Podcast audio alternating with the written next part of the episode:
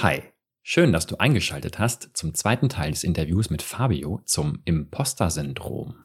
Als Experte für dieses Thema erzählt Fabio, welche Techniken, Methoden, Tipps und Tricks es gibt, um einen besseren Umgang mit Verhaltensweisen zu finden, die das Imposter-Syndrom kennzeichnen. Du hast den ersten Teil von Fabios Interview noch nicht gehört und hast keine Ahnung, was ein Imposter eigentlich ist? Kein Problem, hier nochmal kurz wiederholt. Der Begriff Imposter kann auch übersetzt werden mit Hochstapler. Allerdings ist jemand, der Imposter-Tendenzen aufweist, alles andere als ein Hochstapler. Die Personen fühlen sich lediglich so, stapeln aber zu tief, wenn es darum geht, den eigenen Erfolg und die eigene Leistung sich selbst zuzuschreiben. Sie neigen dazu, die eigene Leistung und die eigenen Fähigkeiten kleinzureden und den Grund für eigenen Erfolg oft viel mehr in den äußeren Umständen als im eigenen Können zu sehen. Klingt spannend? Ist es auch. Hör also gern nochmal in den ersten Teil vom Interview rein, wenn du mehr zu diesem Phänomen wissen willst. Und vor allem, wodurch es sich entwickeln kann. Im zweiten Teil des Interviews geht es, wie bereits gesagt, um praktische Techniken und Dinge, die man konkret tun kann, um einen besseren Umgang mit eigenen Imposter-Denk- und Verhaltensweisen zu finden. So berichtet Fabio beispielsweise vom inneren Team. Dies ist eine gute Methode, um die eigenen Gedanken in bestimmten Situationen zu analysieren. Man identifiziert hierbei einzelne innere Mitspieler und ihre Stimmen, nimmt sie bewusst wahr und versucht sie dann leiser zu stellen, wenn sie zu sehr den inneren Imposter unterstützen und die eigenen Kompetenzen kleinreden. Gleichzeitig kann man auch versuchen, die Stimmen der eigenen Cheerleader lauter zu drehen. So, genug der Vorrede. Fabio hat noch einiges mehr auf Lager. Los geht's. Ich wünsche dir viel Spaß beim Zuhören.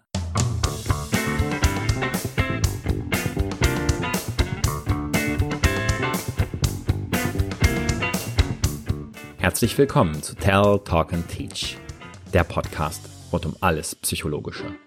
Schön, dass auch du wieder mit dabei bist.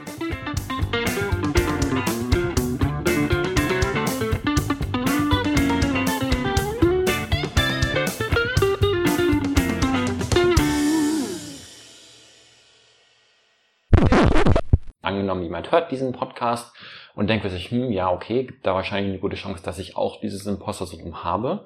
Was könnte so jemand denn wirklich tun, um das loszuwerden? Also ich nehme mal an, das ist ja für viele denn vielleicht, wenn man so reflektiert ist und erkennt, okay, ich habe dieses Imposter-Syndrom unangenehm für einen, denn das, weil man sich ja nicht richtig wohlfühlt. Du hast vorhin gesagt, es gibt immer oder ganz oft bei diesem Syndrom innerpsychische Konflikte, mhm. was ja per se erstmal unangenehm ist wahrscheinlich. So, das heißt, man möchte es auflösen. Mhm. Was kann denn so jemand tun, um dieses Imposter-Syndrom zu, in Anführungsstrichen, behandeln oder dass sich da zumindest diese Konflikte reduzieren? Was sich auf jeden Fall anbietet, ist, wenn man das jetzt beim Psychologen oder im Coaching macht, dass man Richtung Gestalttherapie geht und da zum Beispiel so ein inneres Team erstellt und versucht, diese einzelnen Persönlichkeitsfacetten mal so zu personifizieren und weiter zu analysieren, was geht da eigentlich in mir vor? Häufig ist die Diagnostik ja schon ein großer Schritt in Richtung Problemlösung, wenn man erkennt, okay, ich habe scheinbar einen großen Zweifler in mir. Wo kommt das eigentlich her? Und kann, kann ich den wahrnehmen, wenn er sich wieder meldet? Und wenn ich das weiß, dass er da ist und mich durch dieses Aufstellen des inneren Teams davon schon distanzieren kann, dann ist es, denke ich, ein großer, wichtiger Schritt in die richtige Richtung, da ich dann dann kognitiv gegen agieren kann und sagen, und mir selber sagen kann, ja, okay, der Zweifel ist da, aber ich muss eine richtige Mitte finden, ähm, das ist jetzt nicht mal 100% objektiv oder meine Überzeugung, der ist da und den muss ich mit integrieren, aber so. Und man könnte das auch visualisieren, einfach um intrapsychisch mehr Klarheit zu bekommen, okay, ich habe einen großen Zweifler und einen kleinen proaktiven Teil möglicherweise, das könnte man sich alles aufmalen, um einfach für sich selber zu erkennen, was steckt eigentlich in mir immer, mhm. wenn Informationen kommen, welche Teile interpretieren wie und haben den größten Anteil an meiner Entscheidung anschließend mhm. und kann dann so schauen, okay, wo will ich hin, wie will ich denn eigentlich sein und durch diese iterative Selbstreflexion ja seine Prozesse psychisch anzupassen dann. Ne? Mhm. mhm. Das ist jetzt ultra abstrakt gewesen, um es vielleicht ein bisschen klarer zu formulieren.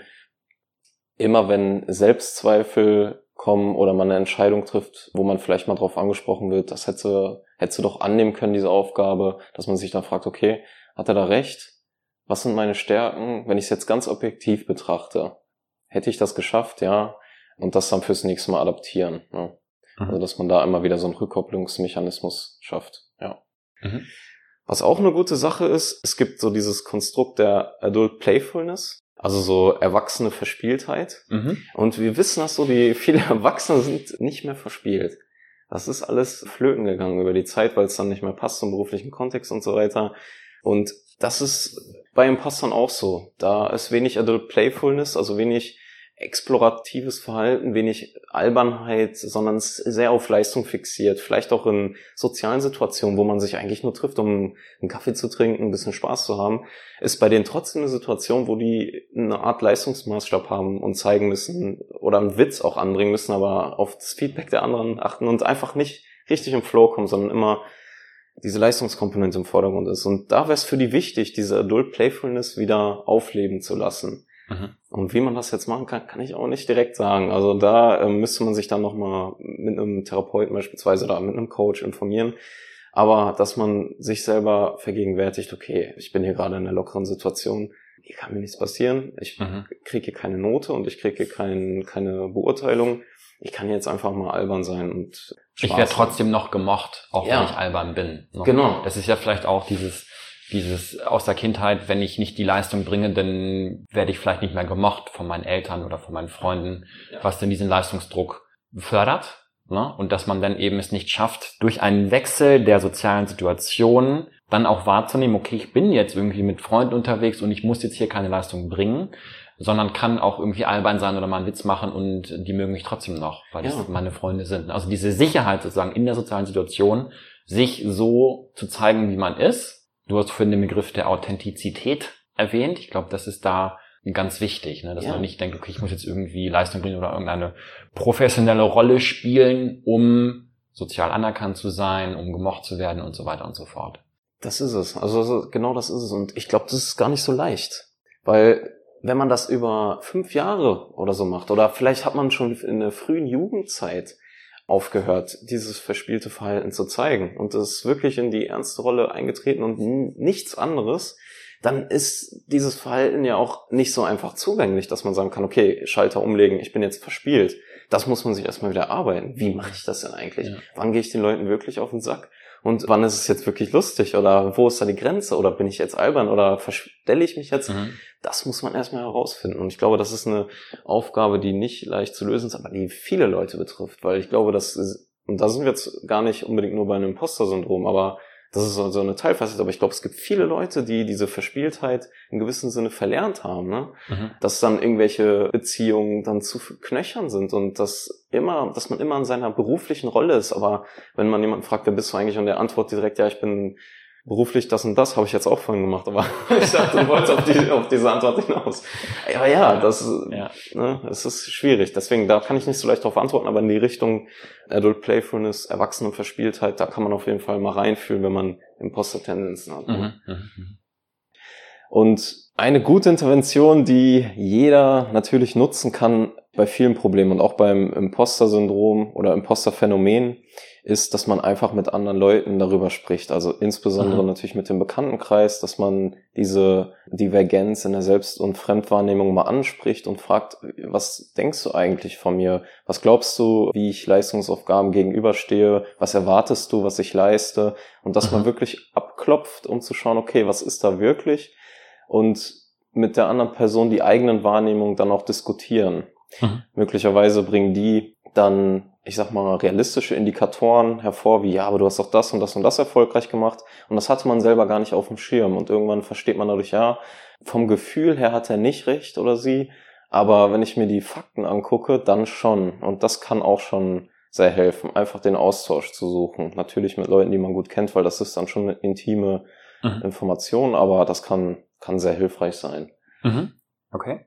Genau. Als zweiter Punkt, was man auf jeden Fall suchen könnte, ist im Bereich Coaching, Supervision, dass man sich da einen ja, professionellen Rat sucht und das ganze Thema da aufarbeitet und insbesondere Richtung Stärken und Selbstwirksamkeit das Coaching steuert. Also auch da, dass der Coach die Außenperspektive einnimmt, möglicherweise eine Art Kompetenzprofil oder eine Potenzialanalyse durchführt, um zu schauen, was kannst du eigentlich gut, was glaubst du, was du gut kannst? Wo sind Schnittmengen? Wo sind ja keine Schnittmengen? Und dass man einfach schaut, okay, ich will ein realistisches Bild von meinen Fähigkeiten bekommen, dass ich mich darauf verlassen kann von einem professionellen Berater. Und das könnte die Tendenzen dann auch verringern. Mhm. Genau. Als dritter Punkt, das ist eigentlich auch ein allgemeiner Punkt, der bei vielen Störungsbildern, nennen wir es jetzt mal Störungsbild, obwohl es ICD-10 keine Diagnose ist, hilft natürlich ist, ja, soziale Netzwerke ausbauen und auch die Karrierenetzwerke ausbauen. Also, dass man sich den sozialen Rückhalt sucht, wenn der noch nicht besteht. Das ermöglicht natürlich auch den Austausch und vielleicht auch gerade in Corona-Zeit eine wichtige Sache, weil wenn jeder isoliert in seinem Kämmerlein an irgendwas arbeitet, sagen wir jetzt mal, jemand macht seine Promotion, sitzt zu Hause, kriegt mhm. wenig Feedback, kriegt vielleicht ein halbes Jahr kein Feedback und arbeitet an Daten und am Paper, dann weiß man ja gar nicht, ist das jetzt gut, was ich mache? Also die Übereinstimmung von Außenwahrnehmung zur Selbstwahrnehmung wird immer schwieriger und das mhm. kann natürlich solche Tendenzen begünstigen. Also da schauen, in den Austausch zu gehen, Leute anzurufen, Feedback einzuholen, soziale Netzwerke auszubauen, das hilft auf jeden Fall. Mhm. Ja, und als letzte Intervention ist in der Literatur auch häufig beschrieben, dass ein effektiver Ansatz ein Gruppensetting ist, wo man verschiedene Personen mit Hochstapler-Tendenzen gleichzeitig coacht und diese Fremd-Selbstbilder im Gruppenrahmen vergleichen kann und Personen Erfahrungen austauschen können. Auch da sind die Aspekte, die vorgenannt wurden, wieder mit dabei, also dass man intime Informationen und Selbstbilder austauscht, aber da das dann angeleitet wird von einem von einem Coach oder einem Psychotherapeuten kann da dann noch größere Effekte erzielt werden. Und ja, also das, das wären so die gängigen Interventionen, die so in der Literatur beschrieben sind, um diese Tendenzen zu vermindern. Okay. Wenn ich jetzt nochmal so überlege, was du beschrieben hast, es geht ja immer um ein Feedback von einer außenstehenden Person, damit ich die Chance habe, mein Selbstbild abzugleichen mit dem Fremdbild. Also wie sehen andere Personen mhm. mich? Wenn ich jetzt dazu nicht die Chance habe, aus irgendwelchen Gründen, gibt es denn noch etwas, was ich selber machen kann, wo ich nicht auf sozusagen auf das Feedback von anderen Personen angewiesen bin? Also kann ich selber irgendwie nur für mich versuchen, einen besseren Umgang damit zu finden? Gibt es da irgendeine Technik oder eine Möglichkeit, die dir einfällt? Mhm. Also was auf jeden Fall funktioniert oder was eine gute, guter erster Schritt wäre, in seine eigene Biografie zu schauen um zu sehen, okay, was hat gut funktioniert, was weniger gut und sich bewusst zu machen, was sind eigentlich meine Stärken. Mhm. Und auch da wirklich an Fakten ableiten, das kann ich. Also das hat mir jetzt die Vergangenheit gezeigt, das kann ich, da brauche ich nicht großartig an mir zweifeln, wenn die Aufgabe nicht völlig überdimensioniert ist. Mhm. Und was auch gut funktioniert ist, wenn man erstmal für sich erkennt, okay, habe ich das Imposterphänomen, habe ich da Tendenzen, um dann bei wiederkehrenden Zweifeln zu wissen, okay, ich scheine diese Tendenzen zu haben, sind diese Zweifel denn jetzt berechtigt? Also, dass man einfach eine vermehrte Introspektion aufweist und die Bekanntheit, also Psychoedukation in dem Bereich hilft dann schon entgegen dieser Selbstzweifel zu lenken, quasi. Mhm.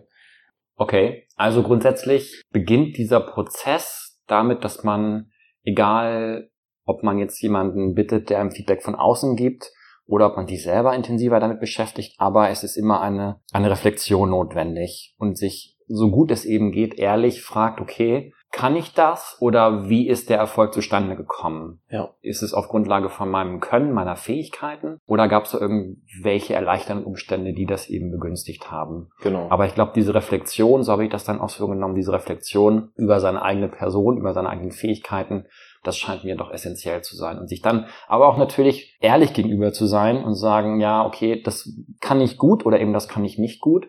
Und bei den Dingen, wo man sagt, das kann ich gut und das habe ich in der Vergangenheit gut geleistet, auch da sagen, ja, hey, das war, weil ich es konnte oder weil ich das gut kann, weil das eine Stärke von mir ist. Genau, genau. Also auch sich ehrlich denn selber gegenüber zu sein. Auf jeden Fall. Auch wenn man jetzt in aktuelle Kulturentwicklung in Unternehmen guckt, dann ist Fehlerkultur immer so ein großer Aspekt. Mhm. Und da werden es Imposter schwierig haben. Also dieses, ja, ruhig Fehler machen, gerne auch viele Fehler am Anfang und daraus schnell lernen, iterativ, mhm. bewusst was auf die Straße bringen, was nicht perfekt ist. Mhm. Das wird denen schwierig fallen. Also umso mehr Unternehmen in diese agilen Bereiche gehen, wo bewusst Fehler gemacht werden und das Ganze offen angesprochen wird, das wird denen schwerfallen. Also da stehen diese Tendenzen auf jeden Fall im Weg, um eine schnelle Lernkurve zu erzielen. Und da wäre es dann effektiv, wenn man das merkt und man ist vielleicht in einem agilen Setting, bringt die Imposter-Tendenzen mit, dann sollte man schauen, okay, das ist ein Thema, was ich in meiner Persönlichkeit mal angehen könnte. Wenn ich mir ein Coaching in Anspruch nehmen möchte, wäre das auf jeden Fall eine Sache, die ich hoch priorisieren würde, weil mhm. Das belastet. Sonst nimmt man jeden Fehler zu persönlich und übergewichtet das und traut sich wenig zu machen, obwohl die Leistungen sehr gut sind. Das wäre natürlich schade dann. Ne? Mhm. Ja. Ja, zum Thema Agilität können wir vielleicht nochmal ein separates Interview führen, würde mich auf jeden Fall sehr freuen. Aber auf jeden Fall ein super guter Hinweis, wie eine Person mit Imposter-Tendenzen gerade in dieser aktuellen Zeit, die ja doch sehr von Dynamik und Umschwung auch geprägt ist, was so manche Arbeitsprozesse angeht, sich denn eigentlich zurechtfinden kann und was das denn bei solchen Personen auslöst. Was würdest du denn jemandem sagen, der Imposter-Tendenzen hat? Was würdest du dieser Person mitgeben? Ich würde sagen, dass es gar nicht so schlecht ist, mhm. so eine gewisse Tendenz zu haben, weil das ist auch mit Perfektionismus korreliert und die Leute sind bescheiden mhm. und fleißig. Also von der Arbeitsweise ist das gut. Die sind ja auch meistens weit gekommen. Also das beinhaltet das Konstrukt sehr erfolgreich. Aber um ihr komplettes Potenzial zu entfalten, müssen sie Fehler zulassen, müssen sie eine gewisse Leichtigkeit entwickeln. Und das ist leider nicht so leicht. Und da ist es sinnvoll, sich Hilfe zu holen, und mit anderen Leuten darüber zu sprechen. Und das hat dann auch nichts von Egozentrismus, wenn man mit anderen Leuten über sich spricht, sondern das ist ein normaler Bereich der sozialen Interaktion. Dafür sind die anderen da auch. ja. Ihr habt gehört, für alle diejenigen, die jetzt vielleicht von sich den Eindruck haben, dass das Imposter-Phänomen auf sie selber zutrifft.